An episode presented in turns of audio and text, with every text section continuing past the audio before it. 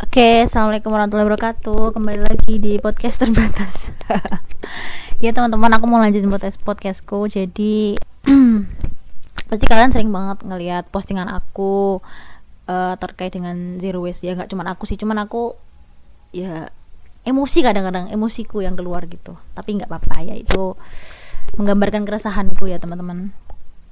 Itu terus kayak uh, namanya orang resah kan nggak mungkin ya dia dia simpan sendiri. Pasti kayak ada lah mungkin uh, uh, apa namanya dia cerita dia apa minta pandangan orang lain gitu. Terus kayak uh, sebenarnya sama temanku juga sering banget sih kita tuh kayak uh, dia diskusi gitu. Sebenarnya kalau aku sendiri berpandangan tentang zero waste tuh sekarang ini luas banget sih. Bahkan ya karena itu sebenarnya lifestyle kita ya cuman karena kita miss aja sih gitu. Jadi sekarang ini aku ada teman aku yang kebetulan dia dari uh, kedokteran yang cobalah kita uh, kita bicara ya terkait dengan uh, hubungan emang emang zero waste itu sehat gitu. Itu kayak apa ya mungkin kalau pandangan teman-teman ya uh, terkait kampanye kampanye zero waste yang uh, apa nggak pakai sedotan plastik no no plastik single single use terus apa lagi sih pakai tote bag ya itulah. Nanti kita bicara dulu ya terkait apa alasan basic banget kenapa kita harus sehat baru kita uh, hubungin lagi ke zero waste. Uh, sebelum itu mungkin sebelum aku berbicara perspektif aku sebagai ya kecipratan sebagai seorang anak FK gitu ya. Tapi kemudian yang paling penting dan yang paling utama adalah cara pandang kita ya karena ya bukan ya karena sih tapi karena kemudian dengan bangga kayak gitu. Kami kami kemudian uh, menye menyampaikan menyebutkan bahwa ya cara pandang yang kita gunakan adalah as a muslim kayak gitu. Dan the first one yang kemudian harus kemudian kita pahami bersama bahwa kenapa sih uh, menjaga sehat itu menjadi suatu hal yang kemudian penting. Jadi satu yang itu adalah worth it banget kayak gitu. Terutama buat kamu sebagai seorang manusia terlebih ketika kamu adalah seorang muslim nih sama kayak gua nih kayak gitu. Kenapa kemudian hal itu menjadi satu yang penting kayak gitu? Karena sehat itu bukan karena kita. Sehat itu adalah kemudian fitrah. Sehat itu kemudian adalah karunia adalah kemudian pemberian yang uh, Gusti Allah berikan kepada kita. Dan sama nih ketika Allah itu ngasih kita mata Allah itu ngasih kita jantung Allah itu ngasih kita dua paru-paru Allah itu ngasih kemudian uh, lambung usus dan pencernaannya berarti kemudian tugas kita sebagai kemudian orang yang dikasih sebagai orang yang kemudian dititipin berarti adalah kemudian merawatnya. Merawat kemudian fitrah sehat. Jadi sehat itu bukan kemudian satu hal yang kemudian uh, kalau kita tanpa usaha kayak gitu ya ya bukan nggak mungkin kayak gitu bahwa kemudian saat itu jadi satu hal yang kemudian sangat mahal kayak gitu. Hari-hari ini kalau misalnya kita menemukan orang-orang yang diuji sehatnya kayak gitu ya semoga lekas sembuh dan dikuatkan kayak gitu. Tapi kemudian kalau kita berbicara kita sebagai orang yang sehat ini bukan satu hal yang kemudian e, murah ya guys. Karena kemudian kita adalah kemudian merawatnya. Dan kenapa sih kemudian kita harus merawat fitrah sehat? Kayak gitu. Kalau aku sih e, berbicara kayak gitu ya mungkin ini agak abstrak ya guys. Tapi ya ya gimana ya aku sebagai seorang muslim punya pemikiran bahwa kemudian ketika kita di dunia ini as a khalifah kayak gitu teman-teman kayaknya biasanya sudah familiar ya dengan kata-kata ini kayak gitu. Sebagai kemudian wali Allah di bumi ini kita punya misi-misi besar buat umat buat bumi Allah kayak gitu itu nggak bisa kemudian dipisahkan kayak gitu dari kehidupan seorang muslim. Kita nggak bisa berpikir kecil soalnya maaf ya. Aku uh, ya apa ya guys ya kayak gitu. Nah karena kemudian demikian kayak gitu karena kemudian kita punya misi yang besar kayak gitu harapannya kemudian kita bisa memperpanjang manfaat kita impact kita. Aku sering sebut bahwa kemudian muslim itu harusnya kemudian punya hak lebih untuk kemudian impact maker kayak gitu. Kemudian tadi impact kita yang kemudian lebih panjang di muka bumi ini. Bahkan kalau bisa kemudian ketika kita itu sudah masa tugasnya di dunia ini udah purna kayak gitu uh, misi yang kemudian besar buat umat ini bisa kemudian dilanjutkan oleh kemudian generasi kita berikutnya. Tapi kalau misalnya kita bicara kita secara personal, paling enggak minimal adalah kalau misalnya kita dapat jatah umur 63 tahun ya, kurang lebih kayak gitu dari Rasulullah kayak gitu ya itu bisa kita manfaatkan betul, bisa kita maksimalkan betul kayak gitu untuk kemudian sebesar-besarnya manfaat gitu sih. Uh, kalau kita dulu pas kita zaman SD bahkan kita sejak zaman SD itu kita sering disebut bahwa kita hidup di dunia ini juga sebagai seorang makhluk sosial kayak gitu. Sebenarnya sama kalau kita memandang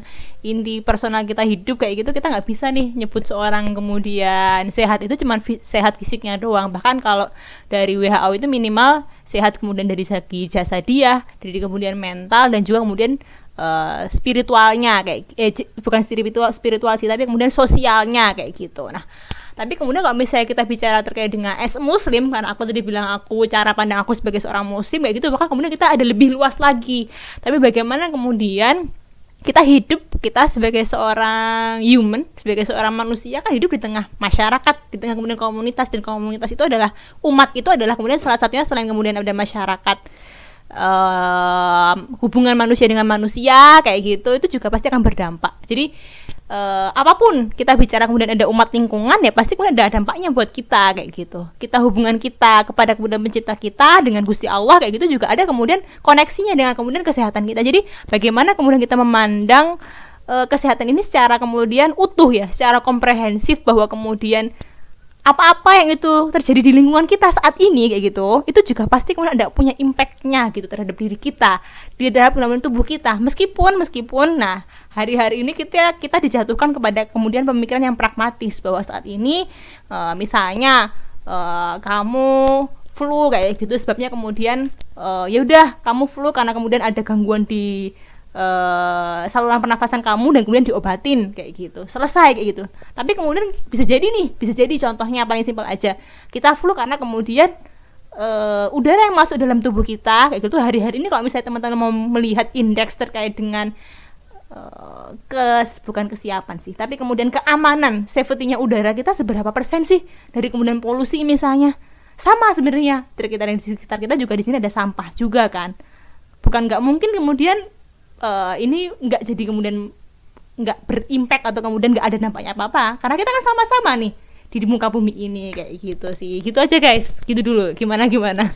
Iya iya mbak. Iya ya, aku sepakat sepakat. Tapi pasti orang-orang tuh ini kayak kok ke situ sih nyambungnya? Gitu. Padahal kan kayak orang-orang kan pasti uh, melihatnya dengan kampanye-kampanye yang ada kan kayak ya lebih praktisnya tuh eh uh, apa kampanye nggak pakai sedotan plastik nggak pakai pakai bawa tote bag ke mana-mana abis itu bawa tumblermu apalagi ya? Ya itulah maksudnya apa sih hubungannya sama kesehatan? Apa gitu loh apa gitu? Ya tadi ya karena kita itu masyarakat yang pragmatis umat yang pragmatis hari-hari ini makanya kita baru bisa percaya ketika kemudian ada bicara riset. Nah, kalau misalnya teman-teman nih mau kemudian aku tunjukin terkait dengan hasil risetnya aja, bahkan sekarang 8 dari 8 orang yang kemudian dilakukan tes itu uh, seluruhnya itu positif bahwa di bloodstreamnya di uh, saluran pembuluh darahnya itu ada mikroplastik. Kita kalau bicara mikroplastik itu dia ukurannya kurang dari 5 mm kayak gitu. Jadi ya it's true kayak gitu. Lu kalau misalnya makanya tadi aku belajar aku pengen memulai dengan mindset yang di awal kita bahwa kemudian kesehatan itu nggak cuman kamu doang, kita nggak bisa nggak bisa bicara secara individu doang atau bahkan kemudian secara jasad doang supaya kemudian uh, pemikiran kita tuh lebih komprehensif kayak gitu. Karena kalau misalnya kita jatuhnya itu pragmatis lagi, pragmatis lagi dan pragmatis lagi ya nggak bisa, nggak akan nyambung, nggak akan relate kayak gitu. Hingga kemudian kita harus dengan terpaksa menunjukkan bahwa ada nih data yang mendukung bahwa 8 dari 8 orang yang kita lakukan penelitian ternyata terkonfirmasi mereka di dalam pembuluh darahnya ada mikroplastiknya. Gimana tuh? Mikroplastik ada efeknya nggak? Ya pasti ada lah ya kalau kita bicara efek. Ya kalau misalnya teman-teman uh, pernah dengar ada uh, agen-agen endokrin disruptor. Bagaimana kemudian dia juga mempengaruhi hormon kita. Kenapa kemudian hari-hari ini misalnya uh, insidensi dari cancer, insidensi kemudian kalau disruptor tuh seringnya kayak keseimbang, ketidakseimbangan hormon kayak gitu. Kita bicara kemudian dia akan berperan seperti estrogen kayak gitu. Tapi kemudian estrogennya nggak bagus dan itu kemudian nggak bagus buat fertilitasnya misalnya kayak gitu. Hari-hari ini kan kita banyak tuh nemuin bahwa uh, orang kemudian kalau misalnya mau hamil perlu promil promil dan juga kemudian kesehatan di ANC-nya seperti apa kayak gitu ya kita kalau bicara memang nggak bisa kemudian kamu kalau ada mikroplastik dalam tubuh kamu pasti pasti kamu akan tumor kan? Enggak. Kan enggak. Tapi kan ini sifatnya kemudian kronis ya. Kita nggak bisa menghitung waktunya kapan kemudian eh, efek yang akan kita dapat itu kapan kayak gitu kan nggak bisa ya kayak gitu. Tapi ya ini problem kayak gitu. Bahkan dari apa yang kita makan minum kita air air kita kualitas air kita kayak gitu sekarang semuanya tercemar boy. Dan ya gimana gimana kita punya mimpi untuk kemudian hidup sehat ketika kemudian kita aja nggak kemudian sadar kepada lingkungan kita gitu sih. Buat orang makin bingung nih. Apa apa jadi ya teman-teman kenapa tadi kemudian apa plastik ngaruh ke kesehatan? Jadi ini nih pendeknya gini ketika kita uh, udah bergantung banget ya sama plastik. Plastik yang kita sendiri nggak bertanggung jawab uh, atas sampah yang kita hasilkan dan itu hanya terbuang di ya apa mungkin juga bukan tempatnya hanya terbuang dan akhirnya uh, dia mungkin ya hilang hilang dari pandangan kita tapi dia akan pindah ke tempat lain. Kalau di tempat lain dia nggak terurai yo yo sih plastik emang nggak terurai terurai lama. Dia nggak terurai dia nanti bakal ya mungkin hancur hancur hancur tapi tetap ada tuh mikroplastiknya. Terus dia ngalir ngalir sampai ke muara muara laut muara sungai gitu nampaknya ke laut. Terus balik lagi ke kita ke garam-garam kita. Iya benar benar, ke makanan-makanan kita yang su pada suka ikan nah, itu. ikan ikan kita. Ya sesimpel itu sih. Ya itu nggak simpel sih. Maksud saya uh, penjelasannya sesimpel itu gitu.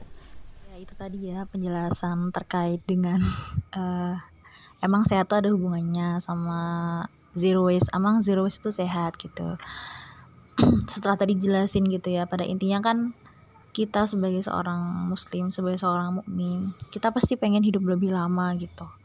Bukan dengan umur kita gitu tapi lewat pahala pahala-pahala yang kemudian mengalir gitu dari keturunan kita. Dan tentu itu bersumber juga dari persiapan-persiapan yang kita lakukan.